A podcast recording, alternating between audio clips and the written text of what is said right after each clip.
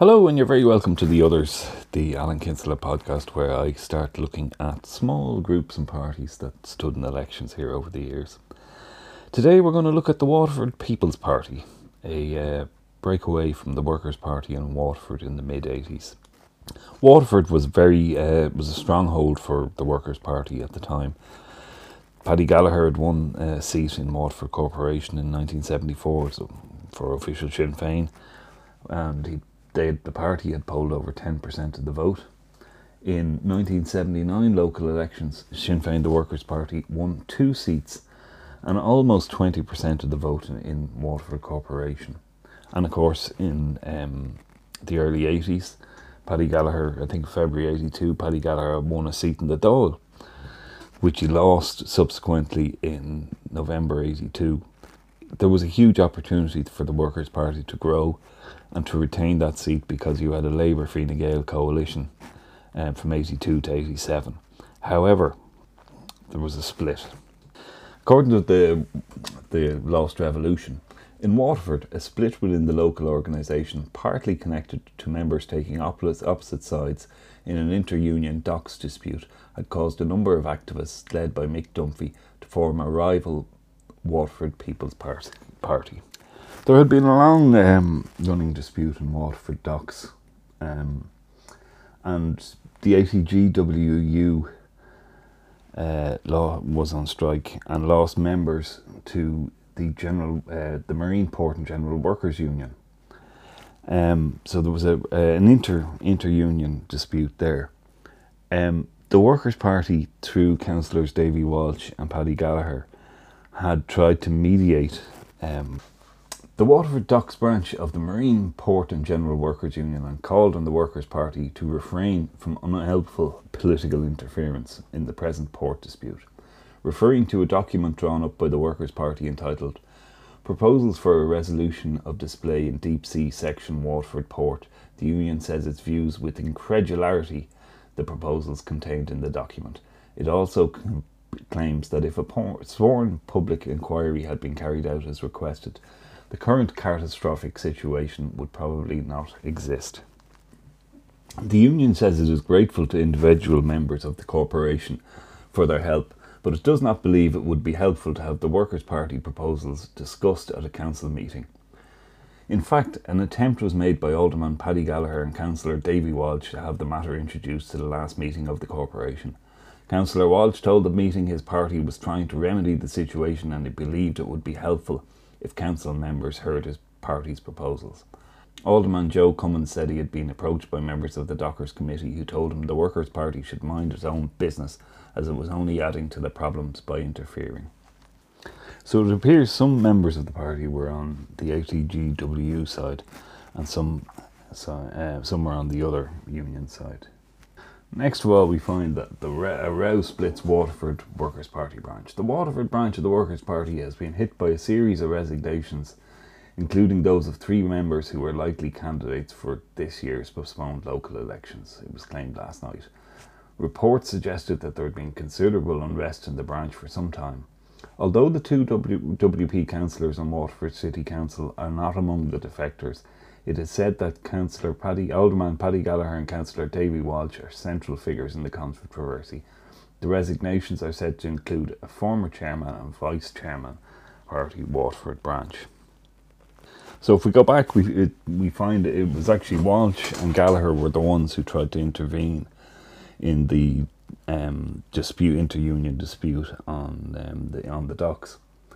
So aside from that, like I was talking to, uh, put feelers out to see if there was anything else, and somebody said it was basically a split between uh, Mick Dunphy, John Halligan, Falvey, and Martin O'Brien, who felt that the old guard of Gallagher and Davy Walsh weren't hard left enough to meet the ambition.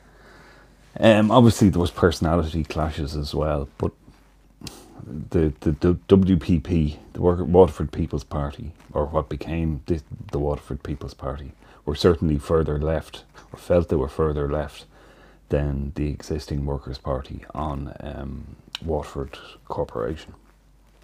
So the Workers' Party responded um, with a statement on um, the resignations. It became evident over the last year that the party organisation in Waterford was not operating efficiently. Over the past couple of months since the European elections, the party has been reorganising.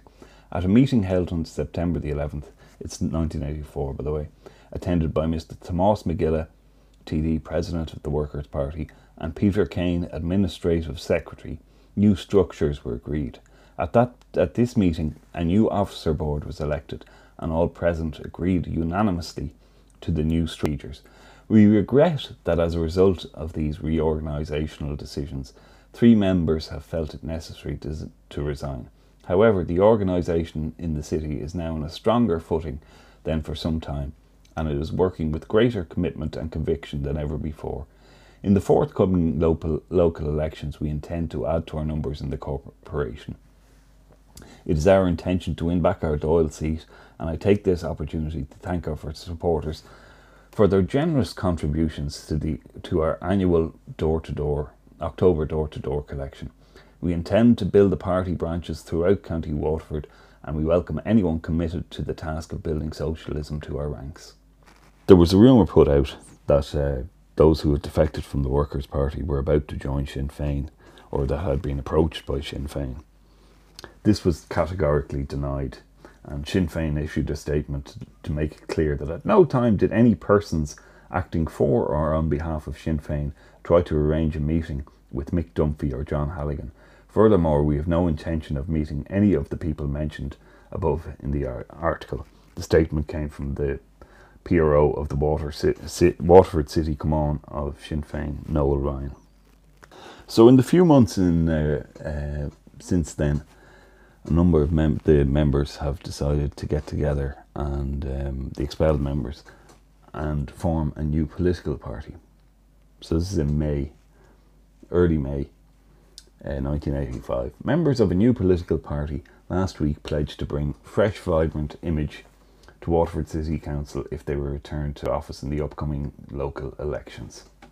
They roundly condemned the highly controversial and questionable activity of junketeering by public representatives, accusing the outgoing councillors of abuse of public trust, and they insisted that the incoming council must consist of committed, articulate people and will strive to give all they can and not take all they can.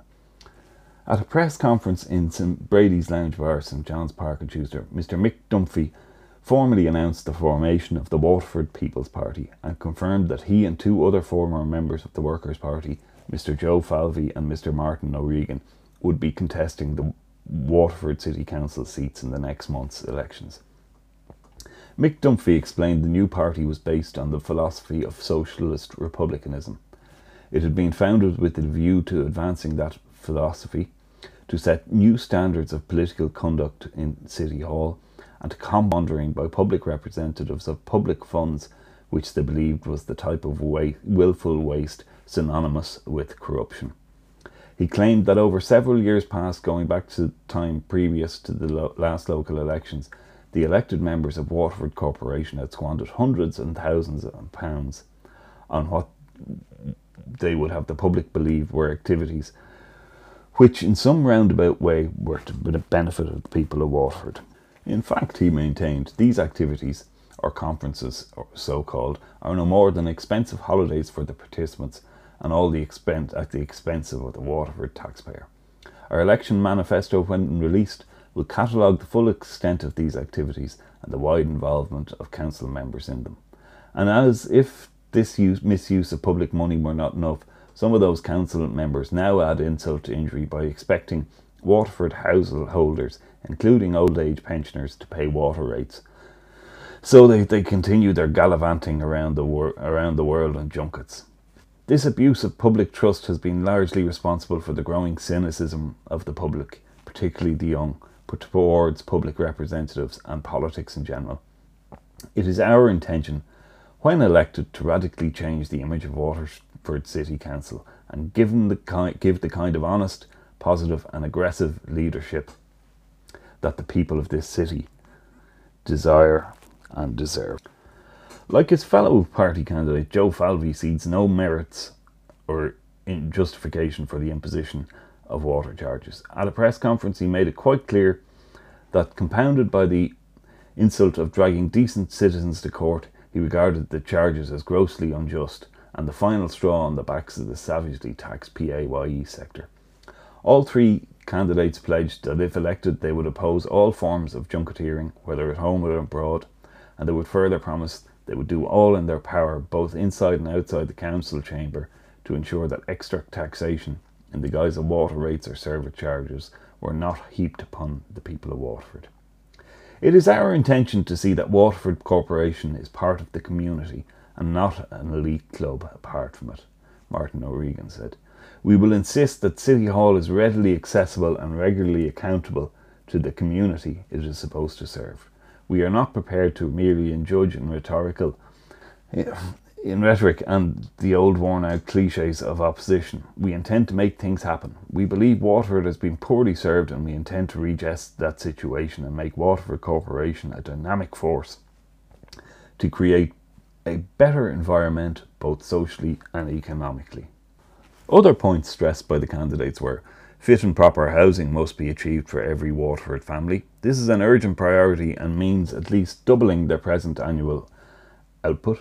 Real value must be gained from City Council representatives on other bodies, Harbour Board, Eastern Health Board, Vocational Education Committee, etc. At present, the Council's involvement seems to be no more than expense gathering exercise by the councillors involved. The corporation body makes no input and representatives never report back. The corporation must take a firm stand on the city's chronic unemployment situation. It is passing polite, meaningless motions which are unsupported by positive action. And in respect of, of employment, the Port of Waterford must be developed to its full potential, and the corporation must play a positive role to ensure this is realised. Maximum pressure must be exerted by the corporation on central government to institute an equitable taxation system. This would ensure that all sections of the community paid their fair share. On this issue, the double taxation of water charges at present existing must be abolished. The final words on Tuesday were We are here talking about an attitude that insists on high standards of public conduct, that refuses to accept second best for Waterford that treats all of its citizens with dignity, that is open, frank, and accountable for all its actions. Waterford needs a city council with an attitude that will give new pride to every man, woman, and child in their city and its leaders. When elected, we will demand such an attitude and will settle for nothing less. So there you have it. They're anti-water charges. They're anti-junket housing, standard left wing, um, left wing fare. But actually, it, it, you know the whole junket thing was a massive uh, issue, certainly in the eighties, in that where council were struggling with budgets and had cutbacks and everything, and were trying to impose water charges. It was seen that councillors were off um, all over the world um, on junkets, and of course these junkets paid for by the taxpayer. So the campaign started and the People's Party candidate in the number two electoral area, Joe Falvey, sets out the reasons as he sees them why the upcoming elections are of crucial importance. The electorate have two choices to re-elect the same tired and tried group of councillors who've been remarkable only in their fondness for travel at this public expense, or go for change, adopt a new positive attitude in the matter. The people can elect me and my party colleagues Mick Dunphy and Martin O'Regan and thus help trans- to transform Waterford Corporation from its grasping, cosy clubbiness to a modern, hard-working and effective local democracy. I will be insisting that the corporation does what it is elected to do, to work. The rot must be stopped now. There must be calm, honest, imaginative and hard-working leadership. So the elections are crucial. The choice is a stark one. Five more years of the same or, or a new spirit, a sense of professionalism and a genuine representation of the people. Other candidates in this election speak of meeting with apathy. This is to misread and misunderstand the true feelings of the good and decent people of Waterford. What I have met is not apathy, but a sense of resignation against almost inevitable liaise, tired promises, false tired promises, and sincere smiles of politicians, and a disbelief that anything can change. The Fianna Fáil, Gael, and Labour people knocking on the doors of the citizens of this city are representing parties who have supported water rates, while they've each presided over a tolerated and tolerated a massive evasion of taxation. So the Waterford People's Party campaigned with the slogan of Stop Corruption at City Hall, which ruffled a few feathers. So the election came, and in Waterford um, area, electoral, Waterford Corporation electoral area number one, Mick uh, Dunphy polled 222 votes and missed out. Um, incidentally, Davy Walsh outpolled him and Billy McCaffrey, McCarthy of the Workers' Party. In uh, electoral area number two, Joe Falvey polled 254 votes and uh, didn't get in. But in electoral area number three, uh, Martin O'Regan uh, polled 889 votes and was elected on the first count, which was a stunning, um, a stunning um, victory. And uh, also there, Paddy Gallagher of the Workers' Party was elected. So it was a, a although the Workers' Party got two uh, ca- uh, candidates elected, the Waterford People's Party got one, and did quite well in the election, getting one, you know, getting one candidate topping the poll elected on the first count. So it was a it was a success.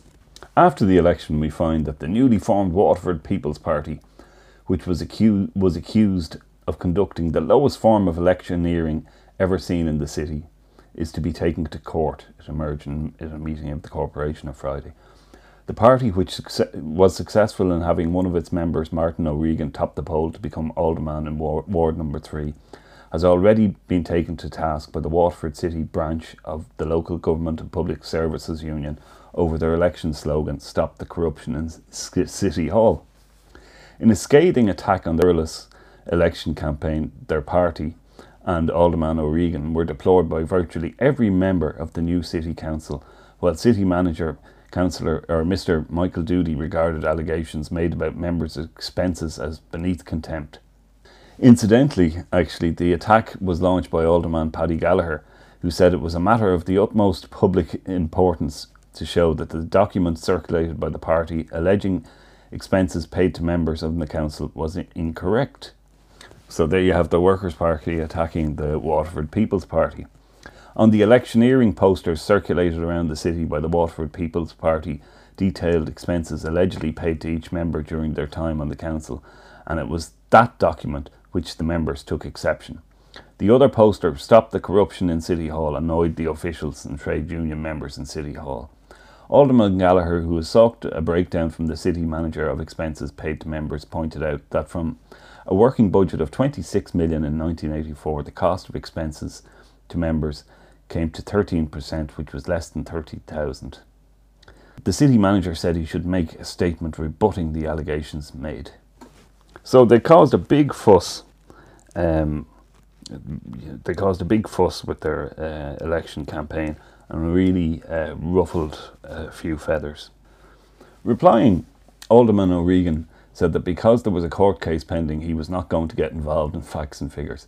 He stated, however, that Alderman Gallagher had called tr- uh, trips outside the city and abroad junkets, and not so long ago had called Councillor Rogers the chief junketeer. He went on to ask how many jobs had been created in Waterford by the uh, trips abroad, and particularly to Rochester in the States.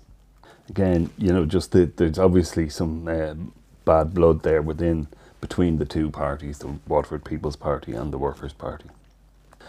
The 1987 election came along, and um, even though the Waterford People's Party didn't run, the Workers' Party polled poorly. Um, Paddy Gallagher got 2,855, and the Dungarvan based running mate Anthony Wright just got 552. They were a long way. You know, they weren't even what they were seven and a half percent. They were well off winning a seat. So this the split had damaged um, had damaged the party in Waterford, and you'd wonder, um, really, had the split not occurred, would the Workers' Party have won back that seat in '87 after a couple of years of um, Fine Gael and Labour in government?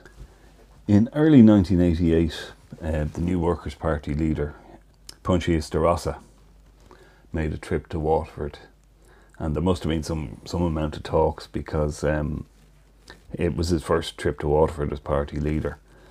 And um, he announced there that Martin O'Regan of the Waterford People's Party would be rejoining the Workers' Party.